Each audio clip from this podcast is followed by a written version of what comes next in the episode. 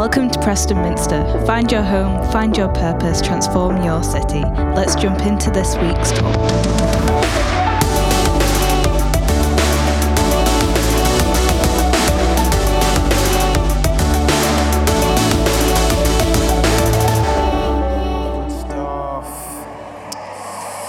Good stuff. Well, hopefully, you've met somebody you've not met before. We're building community one chat at a time. Hopefully, yeah, hoping nobody's picked anybody else up. Um, good stuff. So, we are continuing today in our sermon series, journeying through the book. A little letter actually called Philippians, but I will give you a little update on my weekend because it wasn't super great. I, basically, I think I got food poisoning. Oh, feel the, feeling the sympathy there. I, uh, and it was, it's just a funny story. I felt like I just needed to share it with you guys because it was such a British kind of interaction with, with, with food poisoning. Okay, so let me take you through, take you through it on, on various levels. First of all, I was in Fleetwood, and I love Fleetwood. Fleetwood is one of my favorite places on earth. Like some people like don't like it, they diss it, but let me tell you now, Fleetwood is where it is at. And I know you can get good sausage and egg sandwiches in Fleetwood. I know that for sure, but I thought I want to try a new place. So I went to a place. I'm not going to get. I really was like, should I give the name of it? But I'm not. That'd be that'd be that'd be like using the pulpit in a in a way that is displeasing to the Lord. So I'm not going to name the place. And I, I'm in two minds as to whether I should give a negative feedback on Google reviews. You can tell me what you think afterwards. Um, but the second I walked into that place, I was like, oh, this something's not quite right here. It just didn't feel right. And first of all, it was cash only. So uh, that, that was an exit, an, an, exit for me. I could have actually said, oh, I've not got any cash, I can leave, sorry, da, da, da. But I'd already placed the order. The sausage and egg sandwich was, was locked in, it had been placed. The, the person behind the till looked like there'd not been a few customers for a while. I understand why now, but they looked quite excited about the prospect of, of, of a sausage and egg sandwich uh, being given to a customer. So I thought, oh, I can't really let them down. So uh, I said, oh, I'll be back in a minute. I'll just go and get some cash out the cash machine, which I hate doing. I hate carrying cash nowadays. It feels like such an inconvenience when it's cash only. You might be like the other way around and hate it when it's card only. So um, we can chat about that afterwards as well. But I go, I get cash, which I hate doing. I come back and I'm like, why am I doing this? I just don't think this is going to be great. And as soon as I handed over the cash, it just went downhill from there. There was just very little hygiene in place. Do you know when you're in a place, it's like there's no hygiene here. So the cash was handled into the till, but then it was like I could see the kitchen and I could definitely hear the microwave. And that's all it was the kitchen. Sausage and egg sandwich prepared via the microwave, which, which I, I don't like microwaves anyway, just like full stop. I don't trust them. How you can cook something that quickly, I have no idea. It's not natural. Don't use them. Um, so it was a microwave. But then I'd paid the three pounds. I got the. Uh, I got the sausage and egg sandwich prepared in the microwave. And it looked pink, you know, like those really cheap Tesco sausages that look pink even when they're cooked or uncooked. There's no difference between them. Sometimes you get those Richmond sausages as well. They're exactly the same. Very, very cheap. Don't have them. Terrible. And, but I thought, I just could not bring myself to not eat the sandwich. Does that make sense? I couldn't not eat it. I just, I just exchanged three pounds with the, with the cashier for this sandwich. I thought, I can't not eat it. I've just paid three pounds for it, even though I know it's not good. And then the next day, it was just like my body was saying, like, get this out of me. It was just not good. That was my weekend. Do you know, sometimes it has a little segue into the talk, but that didn't. That was just me telling you about my weekend. Sometimes there's like a tenuous link where it's like, and that kind of reminds me of this thing. And it's not like that. I just wanted to tell you, because that's how my weekend really was. Um, I hope your weekend was a lot better and it didn't involve any food poisoning. And I hope I've learned my lesson for next time, but probably not. Um, can the fathers please stand? That'd be great. If you're a father, I'd love you just to stand. We just want to honor you. Try to give them a round of applause. It's Father's Day. Keep standing, keep standing. Shout out to all the dads. Shout out to all the dads. Um, we don't like massively celebrate Father's Day in my, in my house or anything like that, but I just want to really honor uh, fathers today. I think it's really an undervalued role, like a, a significantly undervalued role uh, in our society. The role of a father, your roles, fathers, It's, it's a big role. It's a high calling that you have upon yourself. Yeah, stand up, Alan. Stand, if you're a father, stay standing. Stay standing. And uh, it is a high calling. Uh, Laura shared that statistic about care leavers in prison. Uh, if, if you to see the statistics of young men who are in both the care system and in prison who have no father, it, it'd blow your mind. It's off the chart. The role of a father is incredibly significant in, in a child's life. So I just want to honor you guys today. And I also I want to take the opportunity just to give you a little charge. Not like I'm not bringing charges against you, like not like that kind of charge. You know, sometimes like when you get ordained, the bishop does a charge or something like that. I was at an event this week and they, someone did a charge.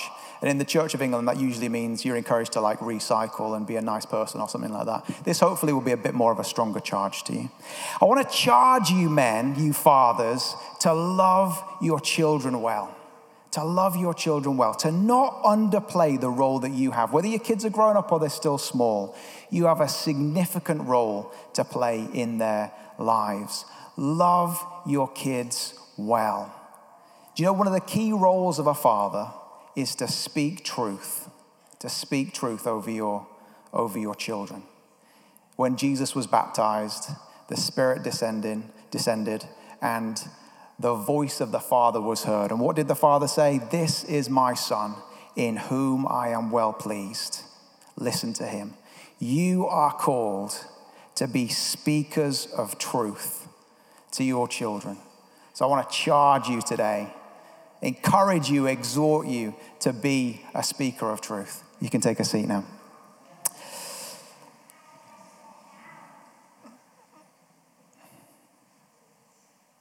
I want to talk to you today about, about unity. Unity. The power of unity if I can put it like that. I, I was going to sort of say, actually, in that, in that little charge, just at the end, I think there's a lot of disunity between men and women, and our society doesn't necessarily help or, or encourage that very much. There's a lot of disunity between men and women. And uh, the body of Christ is a body which is united under the lordship of Christ.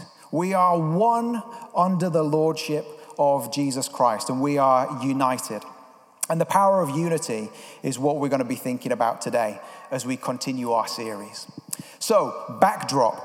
This is a letter, we're going to read it in a minute. It's a real life letter. It was sent by a guy called Paul to an actual church in a place called Philippi. And he wrote a number of things to them. And over the next several weeks, we are journeying through this letter, just taking chunk by chunk by chunk and just allowing the word of God to, to speak to our hearts. That, that's my job now. My job's kind of to get out of the way and allow this passage to, to speak to your hearts. And this is a two way process. Preaching isn't just some guy stood at the front telling you what to do, it's about listening, us, us listening to the Word of God, submitting ourselves to the Word of God. So, why don't we pray? Why don't we pray that God really speaks to us powerfully through this passage as we look to his word today. So, Lord, we just want to we want to thank you for your word. Thank you that it's living and active, sharper than a two-edged sword, and we pray you would speak to us powerfully. We pray that you would prepare our hearts, open our hearts. Help us to not be distracted or unfocused or let our minds wander, but help us to focus on your word today, Jesus, for we ask it in your name. Amen. Brill. So we're just going to jump into this passage. It's Philippians 1, verse 27. I'm going to read it in little chunks and we're going to unpack it. So this is verse 27. Whatever happens, says Paul, conduct yourselves in a manner worthy of the gospel of Christ. Then, whether I come and see you or only hear about you in my absence, I will know that you stand firm in the one spirit, striving together as one for the faith of the gospel. I just want to pick up on that phrase there at the end um, standing together in one spirit, striving together as one for the faith of the gospel. That, that's, what, that's what we're called to do as church. If you're part of it, if you're part of the church, that's what you're called to do, to strive together, not as separate entities, but as one. Have you ever seen like a sports match where the members of the ta- same team get into a, a fight with one another? Often gets picked up in the media, doesn't it? Because it's such a kind of obviously ugly aspect of any sports team if there's disunity. Like the media pounces on it because something's not quite right if members of the same team are fighting with each other. You've seen that before, right? Yeah, you've seen it. Good. Um, and it's just one of those things you see and you're like, oh, that's interesting, but also that's not right. And that's kind of how it is with the body of Christ. We are members of the body of Christ. So when you see Christians like fighting with each other in an ugly way, something's not quite right. We are to stand together as one for the faith of the gospel. So Paul gives the Philippians this command. He says, Conduct yourselves in a manner worthy of the gospel. And in essence, he says, Be united. Be united. Stand firm in one spirit and strive together as one for the faith of the gospel. Un- unity is all about oneness. The key word here is one, and it can literally be translated like striving at the same time. Striving at the same time. I don't know if you've ever seen the three legged race. You have, probably. It's, and it's like sports day season, right? Isn't it? So it's, it's time for the three legged race. Has everybody seen the three legged race? Yes, Sam. You can put a hand up actually. Has everybody seen the three legged race? Yes. You've all seen it when like two people get together and they like tie their middle, I was, I was, I was so tempted to like try and recreate it, but then I was like, who would I do it with? And then it would take ages to, anyway, I thought about the logistics. You just have to imagine it in your head. That race where you kind of, you lock legs with another person and you try to strive together as one to get to the finish line faster than anybody else. It's kind of like Paul is saying that, strive together as one if you were to think of it in the context of the church, you'd see many legs tied together. Strive together as one. He goes on in chapter 2. He says, If any of you have any encouragement from being united with Christ, if any comfort from his love, if any common sharing in his spirit, if any tenderness and compassion, then make my joy complete by being like minded, having the same love, being one in spirit and one in mind. He really wants to labor this point. Be united in Christ. Be as one. Strive together as one. You know, repetition enforces meaning. And Paul, several times in a short space of time, and consistently in this letter, he, he says, Be united, be like minded, be of one mind and one spirit.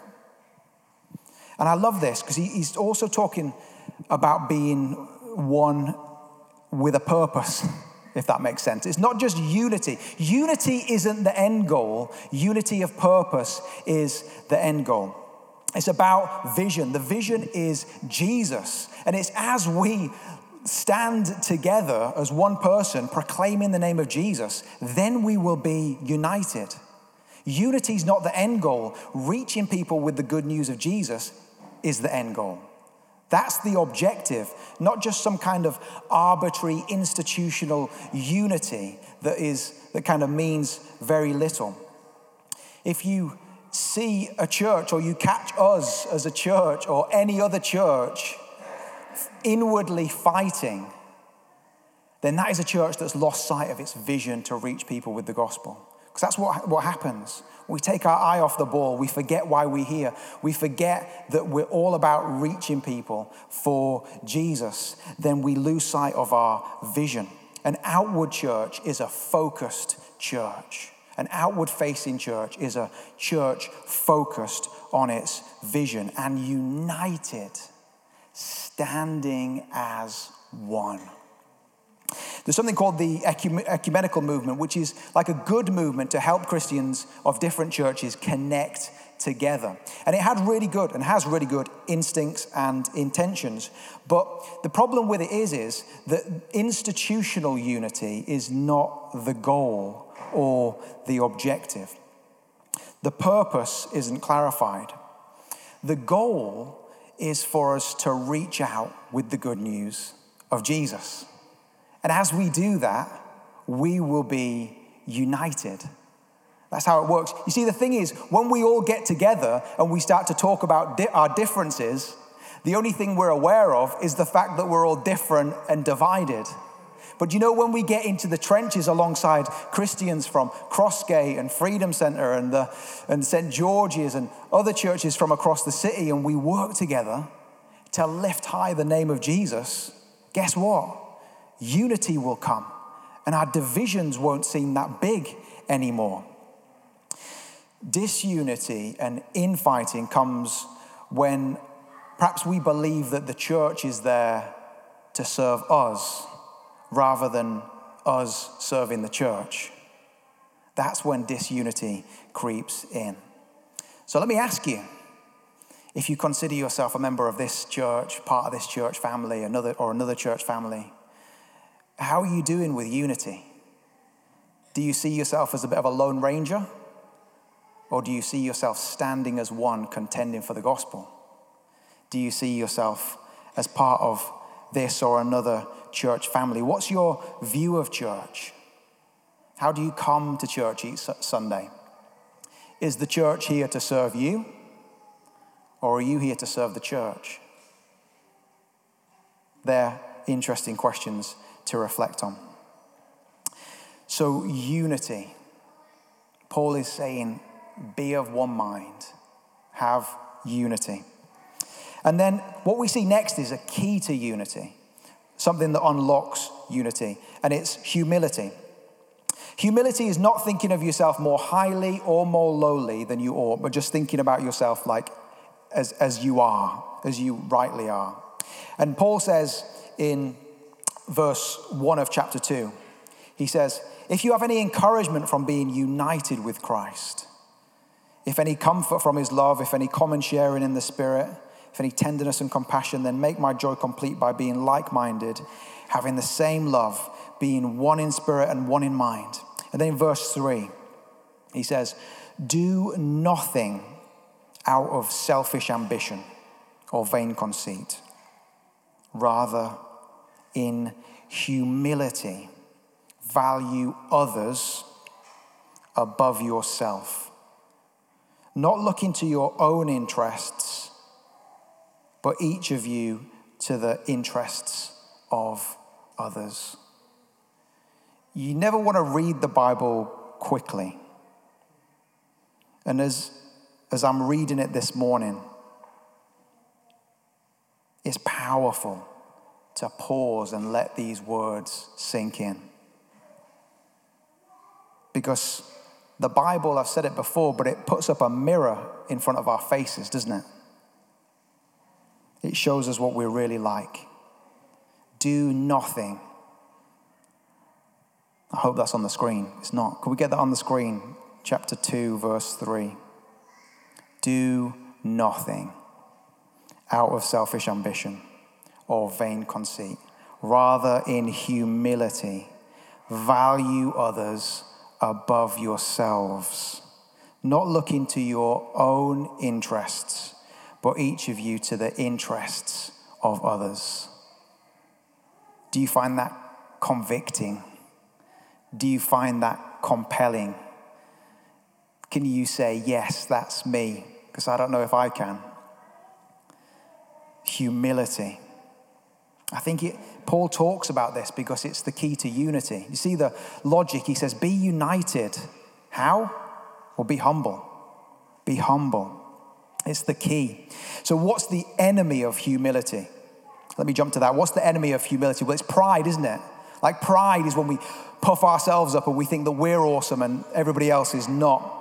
Pride comes in various guises, various forms. Pride is the sin that is most likely to kill your faith in Jesus, your faith in humanity. And pride is, is a toxic thing in all of our lives. Pride is the sin that stops you putting your hand up and saying, I need help. Pride is the enemy of humility. There's a guy called John Piper, and I'll read these really, really quickly, but he did an article a little while ago that I found really useful. Because you know what, pride sometimes it sounds a bit nebulous, like, oh yeah, pride. I don't think I'm, I don't think I'm proud. It's probably the first sign that you are proud is not thinking that you're proud. Um, and he, just seven subtle ways in which pride manifests itself in our lives. I'm going to read this, and as I read it, you're going to understand and probably see yourself in some of these different ways pride manifests itself. First of all, fault finding. I don't mean like, you know, when you're working on a, on a car and you're trying to find the fault, that's quite good. But fault finding in other people. See, pride prevents us from seeing God's goodness in others. When I'm proud, I don't see the good in others, I just see the bad. Secondly, pride brings about a harsh spirit. Those who have the sickness of pride in their hearts speak about others' sins with contempt, irritation, frustration, or judgment, but fail to see their own shortcomings. Thirdly, superficiality. When pride lives in our hearts, we're far more concerned with how other people perceive us rather than the true state of our hearts. Does that make sense? When pride lives in our hearts, we're worried about how we look, how we're perceived, and we live on this shallow level, not really showing people what our hearts are really like. That's a form, a subtle form of pride. Fourthly, defensiveness. Those who are humble find defense in Jesus. But when we're exercising or living out of pride, we can be knocked off course by people challenging us, giving us feedback that we don't like, and we can be defensive. And then finally, presumption no, not finally, nearly finally, presumption before God. And I'm going to read this because I read this and it just, it really spoke to me about how pride can be toxic in our lives. Humility, this is about presumption before God. Humility approaches God with humble assurance in Christ Jesus. If either the humble or the assurance are missing in that equation, our hearts very well might be infected with pride. Some of, I found this challenging. Some of us have no shortage of boldness before God, but if we're not careful, we can forget that He is God. Other, others of us feel no confidence before God, which at first sounds like humility, but in reality is another symptom of pride. In those moments, we're testifying that we believe that our sins are greater than His grace. We doubt the power of Christ's blood, and we're stuck staring at ourselves instead of Christ. Do you get that equation and how important it is? We approach God with humble confidence. They've both got to be there. And then, number six, the sixth way pride can manifest itself is desperation for attention. Pride is hungry for attention and respect and worship in all its forms. And then finally, number seven, neglecting others. Pride prefers some people over others. It honors those who the world elevates and it downplays those the world doesn't. So, pride is the enemy of humility? Did you see yourself in some of that list? Did you see pride manifest itself in some of those, some of those ways in your life? Because I certainly did in mine. We don't want to do anything out of, as it says in the passage, vain conceit or selfish ambition. So, what's the key? Verse 5, it says, In your relationships with one another, have the same mindset as Christ Jesus. This is humility, who, being in very nature God, did not consider equality with God something to be used to his own advantage. Rather, he made himself nothing by taking the very nature of a servant, being made in human likeness, and being found in appearance as a man. He humbled himself by becoming obedient to death, even death on a cross. So there's Jesus, fully God in nature. That's the reality of who Jesus is. He is God. But he didn't use that to his own advantage. He made himself nothing. He was born like you and me. He humbled himself, even to the point of death on a cross. So if we want a church that is, yes, united with that purpose to make this Jesus known, we need to follow the example of Jesus. That is counter-cultural. Our culture tells us that we need to sort of climb the ladder, strive to get ahead, hustle your way to the top. You're number one, find the truth within yourself. All of those messages. But the truth is that as we humble ourselves under Christ, as we seek to make Him known, then we will be united as a church and we will see many come to know Jesus. But it often is a painful process. Sometimes it starts with us looking in the mirror, looking at our hearts, and asking God to minister to us, to remove pride, and to bring true humility. Should we stand together? Love for us to just respond.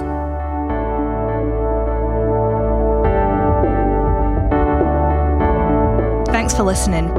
Follow us on social media. See you next week.